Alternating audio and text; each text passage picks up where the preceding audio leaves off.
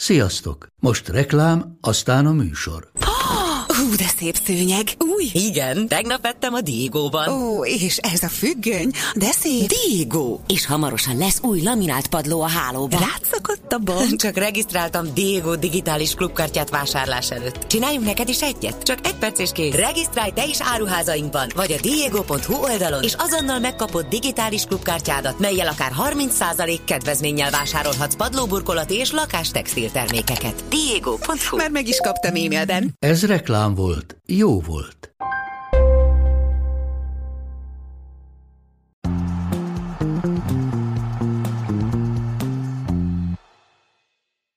Túl vagyunk a második elődöntőn, és újra itt a Katarodó, méghozzá Szekeres Adriánnal ezúttal, aki, hát azt hiszem, hogy egy jó mérkőzést látott, jobbat talán még izgalmasabbat, mint a tegnapi uh, argentin-horvát, mégis a végére úgy tűnhetett, hogy ez egy sima találkozó megint csak az eredmény alapján.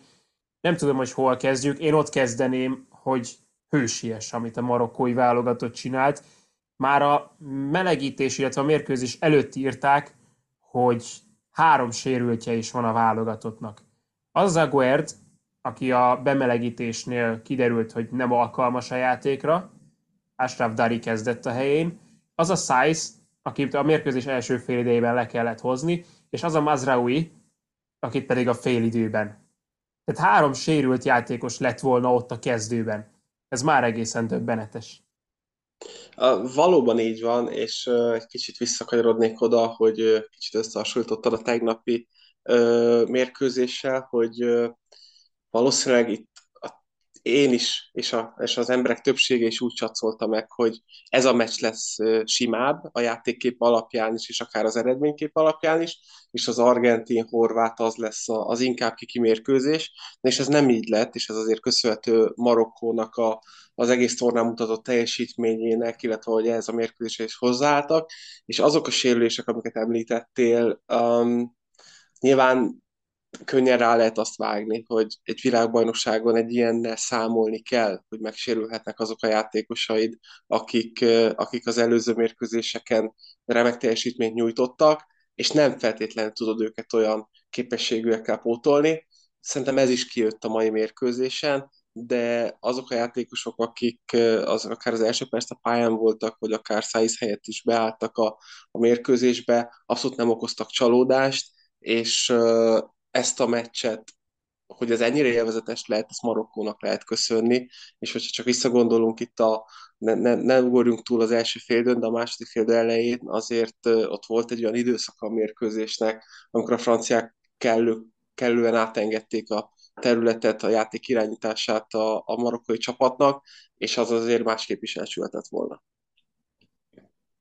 valahogy az volt nekem is az érzésem, hogy ez teljesen szándékos volt. A második félidőben nyilván jóval többet birtokolták a marokkaiak a labdát, még az első félidőnél is többet, de ott is nem az volt a helyzet, mint a spanyol meg a portugál meccsen, hogy Spanyolország és Portugália millió és egy passzal játszott, hanem, hanem itt bizony, hogyha kellett, akkor Franciaország egy picit hátrébb lépett, és megpróbálta kicsalogatni a, a marokkóiakat akik viszont ezúttal még a sérülés ellenére is, Aguert sérülése ellenére is, az 5-4-1-et választották végül.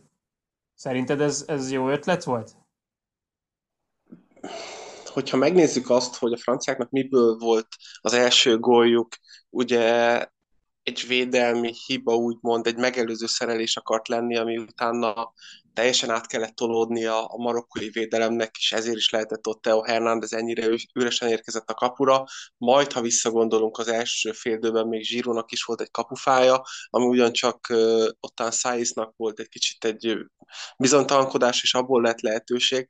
Tehát, hogyha ha azt nézzük, hogy csapattaktikailag a marokkói csapat jól általában, vagy jól védekeztek, és merem azt mondani, hogy ez játékrendszertől függetlenül, amiben itt nagy lehetőségek voltak a franciáknak, azok, azok nyilván az egyéni uh, első gólnál ott azért visszajátszva lehet látni, egy kicsit elcsúszás is volt benne, tehát nem tudott talpon maradni a védőjátékos, és ezeket a franciák remekül kihasználták. Azt, hogy viszont a franciák mennyire tudatosan adták át a, a második fél a, a, a, a játék irányítását Marokkónak, abban nem vagyok biztos. Már csak azért sem, mert rengeteg Premier League mérkőzést is láthattam az elmúlt időszakban, amikor, amikor azt mondtam, hogy igen, nem, nem feltétlenül a, a, a győztes csapat tudatosan adja át, hanem egyszerűen a másik csapat az annyira vissza akar jönni a mérkőzés, vagy annyira gólt akar szerezni, hogy az ő erősségeik dominálnak, és egy nyomást tud gyakorolni az ellenfelére. Én szerintem inkább ezt láthattuk, bár azt hozzáteszem azért, ne felejtsük el a négy évvel ezelőtti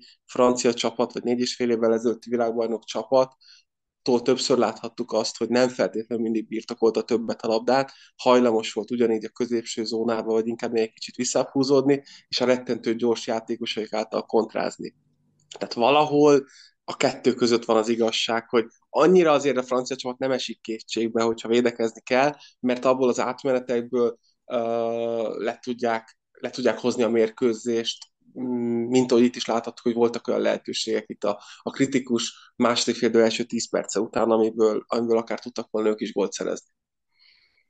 Nagyon közel járt a gólhoz, gólokhoz egyébként Marokkó. Ami furcsa, hogy az az eljamik, aki ugye az első gólnál hibázott, aki nem tudta ezt a megelőző szerelést végrehajtani Griezmannon, azután majdnem ollózott egy gólt. Nálam az volt egyébként a leg, legnagyobb pillanat a mérkőzésen, amikor ott az első félidő végén majdnem bejött az ollózása, de itt a meccs végén, vagy a meccs után az egyik haverom poénból írta egyébként, hogy most jött ki a Májé testvérek hiánya a marokkói válogatottban, de azért félig valahol komolynak gondolom azt, hogy egy Májé ebben a védelemben még akár, még akár hasznot is hozhatott volna egy ilyen uh, találkozón. Na mindegy. A, igen. A, itt, hogyha visszaérünk, a, a, igen, az egy, az tényleg szerintem jól leírja, és még azért ne beszéljünk úgy, hogy Marokkónak végez a világbajnokság, mert szerintem ugyanúgy, ahogy ahogy játszottak ezen a világbajnokságon, és ahogy kezdték ezt a mérkőzést, mert hogyha oké, okay, hogy a franciák nagyon korán gólt szereztek, de egy nagyon intenzív első öt percet láthatunk, mind a két csapat úgy ment bele, szerintem Marokkó is így fog, és az, hogy valóban ez az ollózás ott az első fél időben megtörtént, ez, ez, ez azt is mutatja, hogy csapatszinten rendben van ez a, ez a marokkói gárda, illetve az, hogy egyénileg is a játékosok ilyeneket bevállalnak, vagy ilyen szituációkat, ez is azt mutatja, hogy tényleg itt vannak, élvezik minden pillanatát, tudatában vannak azzal, hogy, hogy milyen lehetőség előtt állnak, milyen történelmi pillanat előtt. A, és itt a, a, a, májai testekre, amit említettél, hát nem mernék belemenni, mert ahogy említettem, jobb pár angol mérkőzést láttam az elmúlt időszakban, ellenben Ferencváros és Magyar NB1-es mérkőzést nagyon keveset. Hát akkor ne is ebbe menjünk bele, hanem még a meccs sztoriához, ami tényleg közvetlenül hozzá tartozik, az az, hogy a 21. percben történt meg a, az a csere, amikor Szájsz helyett Amálaknak kellett beállnia. És ez már ugye nem csak azt jelentette, hogy maradt az 5-4-1, hanem vagy 5-1-4, vagy mindegy, hogy nézzük, ö, visszaálltak arra a 4-1-4-1-re, ami eddig a, a sikereket hozta nekik, és a 21. perctől nézett ki, igazából jó ez a marokkói válogatott, nem? Hát, mint hogy említettem, én a, nekem az volt az érzésem, hogy az első pillanattól kezdve belementek ebbe a mérkőzésbe, és a, a, az kellett ahhoz, hogy abból nagyon lüktető és intenzív legyen, és nagyon rövid időszakról beszélünk a francia gólig, mert a franciák is így mentek bele. Szerintem a franciák el akarták azt kerülni, és ahogy a meccs előtt is nyilatkozta a francia csapat, ők nem akarnak, ők minél hamarabb gólt akarnak szerezni, hogy eldőjön ez a mérkőzés. Az ő szemszögéből sikerült, kezdeményezően ugyanolyan agresszívan lépjenek föl Marokkó ellen, és száj sérülése, ez a, ugye láthattuk a combján már volt egy kötés ugye az első perctől kezdve, ez a, amikor, amikor rengeteg edzőtől halljuk, hogy hát ha most ez bajnokok ligája döntő, vagy világbajnoki döntő, akkor összedrótozzuk és megpróbáljuk játszatni a, a vezérünket, a csapatkapitányunkat, a, a, az egyik a játékost, aki a top bajnokságban játszik, de ez Szájsz esetében ilyen volt, és nem tudhatjuk soha nem is fogjuk megtudni, hogy ő, neki milyen fájdalmai voltak, hogy mennyire gátolta a mozgását. Ugye, amit te is említettél, a, a csere előtt volt egy olyan zsírukapufa, ami, ami, ami azt mutatta, hogy nem biztos, hogy ő több állapotban van, de de nyilván, hogyha a sérülése engedik, hogy rizikózzanak vele, akkor ez most egy olyan szituáció volt, amikor meg kellett kockáztatni, hogy mind a játék, mint pedig a, a, a, a vezéregyénség alapján pályán legyen. És igen, utána voltak bőven olyan periódusok, amikor, amikor Marokko a, a, hát a jelenlegi világbajnoknak egyenrangú partnere volt. Ezért is említettem egyébként Gabriele Marcottinak, az ESPN újságírójának láttam jóval a kezdés előtt ezt a tweetjét, hogy három sérült is lesz a marokkói kezdőben. Végül mindhárman sérülés miatt kellett, hogy lejöjjenek, de ez tényleg hősies helytállást mutat. Ahogyan viszont egyébként a közönség az nagyon durván ott volt a marokkóiak mögött, tehát azért Franciaországnak így nem lehetett kellemes játszani. Végig a fügyszó az, az mindig az ő labdabirtoklásukat kísérte, és hát amikor Marokkónak bármi lehetősége akadt, akkor meg egy emberként a lelátó az, az mögöttük állt. Nem tudom, neked mennyire volt ezt jó látni, vagy mennyire volt meglepő, hogy Katarban ilyen a szituáció, de eddig talán argentin és mexikói mérkőzésen láttunk csak hasonlót. Én nekem már alapból az nagyon emlékezetes marad, hogy a, a himlusz, a marokkói himlusznál a marokkói kispadot mutatták, és a kapitányuk amilyen átéléssel, odaadással tudta énekelni a himnuszokat, na az itt már az, az, azt vetítette számomra előre, hogy itt hát Marokkó mindent vagy semmit alapon fog belemenni ebbe a mérkőzésbe, és a közvetítés alatt is elhangzott, hogy nem biztos, hogy Marokkónak lesz még lehetősége világbajnokságon ilyen jól teljesíteni, hát szerintem biztos, hogy nem, és ez, ez, ez látszott is. Az kevésbé jött át nekem a, nyilván a, nem, nem vagyok a helyszínen, hogy, hogy mekkora hangorkán csináltak a szurkolók, de lehetett hallani, de ettől függetlenül szerintem azért a francia játékosok olyan bajnokságban játszanak, olyan ellenfelek ellen, hogy nekik Persze. ez azért nem ö, újdonság. Megkapta tehát de, az első. Mondjad? Annyi, hogy de ugye ez, ez nyilván ez központi téma volt Marokkó kapcsán az egész világbajnokságon, és lesz, gyanítom, a bronzmeccsen is, hogy milyen fantasztikus szurkolóik vannak. Tehát nyilván ez egy olyan országnál, ahol, ahol történelmi tettet hajtanak végre a játékosok, azért el is várható, hogy ennyire lázba hozza az országot, az ország szurkolóit. Hát sőt, a kontinens szurkolóit, mert hogy az első afrikai csapat volt, amelyik elődöntőig jutott, és egyébként ezen a vb nem kapott még ellenféltől gólt, ez volt az első, illetve a második, mert egy Kolomuáni 42 másodperccel a beállása után még betalált, az döntött el igazából a találkozót. Még egy szót erről a bronzmeccsről ejtsünk, mert azt hiszem, hogy arról kevesebb szó fog esni, nyilván mindenki a Messi-Mbappé párharcot várja a legjobban, de mi ez? Ma van szerda, szombatig, ez a marokkói válogatott valahogy össze tudja szedni magát, mert tényleg úgy, úgy tűnt már, hogy, hogy a térdőkön járnak. És hát ugye egy olyan Horvátországgal találkoznak, ahol szintén azért a végsőkig kimerültek a játékosok, de ezekből szoktak a legszórakoztatóbb meccsek kijönni. Még mert erre válaszolnék, itt nyilván Messi Mbappé párharcot említetted, itt a, mindenféleképpen fölírtam magamnak, hogy beszéljünk Konáté teljesítményéről, akinek szenzációs mentései voltak, és szerintem ő mondjuk többször fog párharcolni Messivel, mint mondjuk Mbappé, vagy ide vehetjük Griezmann-t is, aki szenzációs félidő teljesítmény nyújtott, tehát itt a utolsó percekben is az ötösről fejelt el egy labdát a, a saját társa elől, úgyhogy, úgyhogy tehát nyilván itt a, a párharc az Mbappénak is az argentin védők ellen lesznek, mint hogy Messinek is a francia védők ellen. Én azt gondolom, hogy hogy Marokkó biztos, hogy össze fogja szedni magát, és ő neki nincs más lehetőség, ő nem fog visszaállni, és nem fog kontrázni.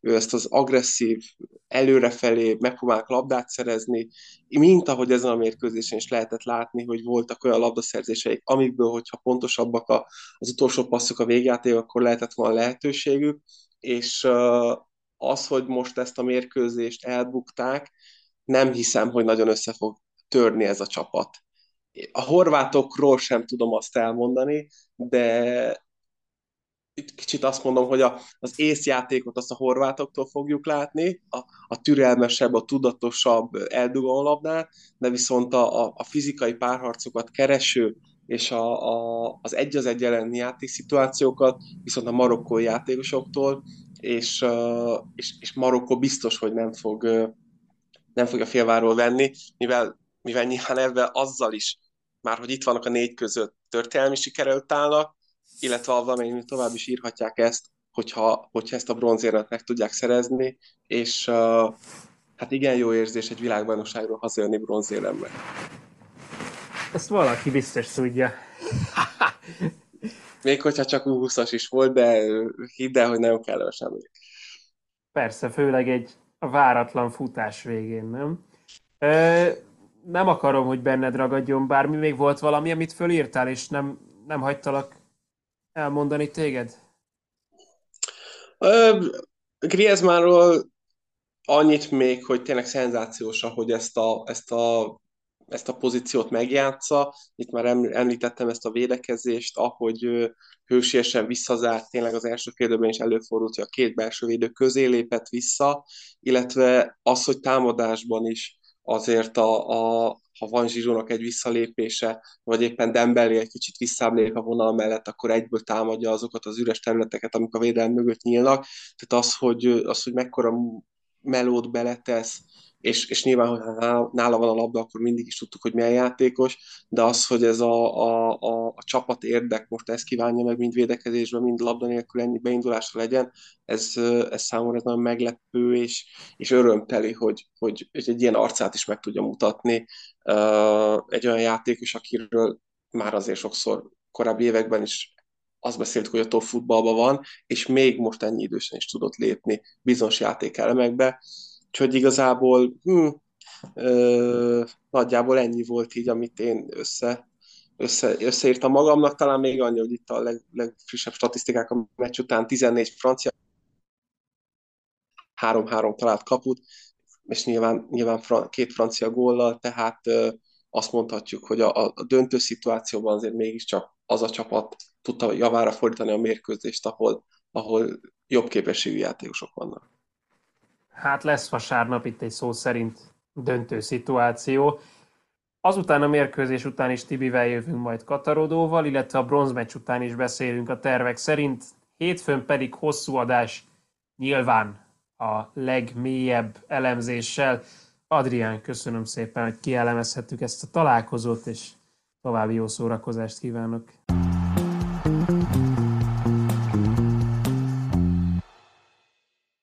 Ha más podcastekre is kíváncsi vagy, hallgassd meg a Béton műsor ajánlóját. El tudod képzelni, hogy a podcastet, amit éppen most hallgattál, fél év múlva már a mesterséges intelligencia generálja? Mi sem. De ha érdekel, eljött már a gépek lázadása. Hallgass bele az Embertelen podcastbe. Orsós Lajos vagyok, a műsor házigazdája. Egyelőre még élőben. Egyelőre. Fedezzük fel együtt, hogyan ismerkedik, randizik, mesél és vitatkozik Betty és Péter, két teljesen mesterséges intelligencia. Lajos, a podcast címét mond még egyszer, Léci. Oké. Okay. Embertelen podcast. Ez a műsor a Béton közösség tagja.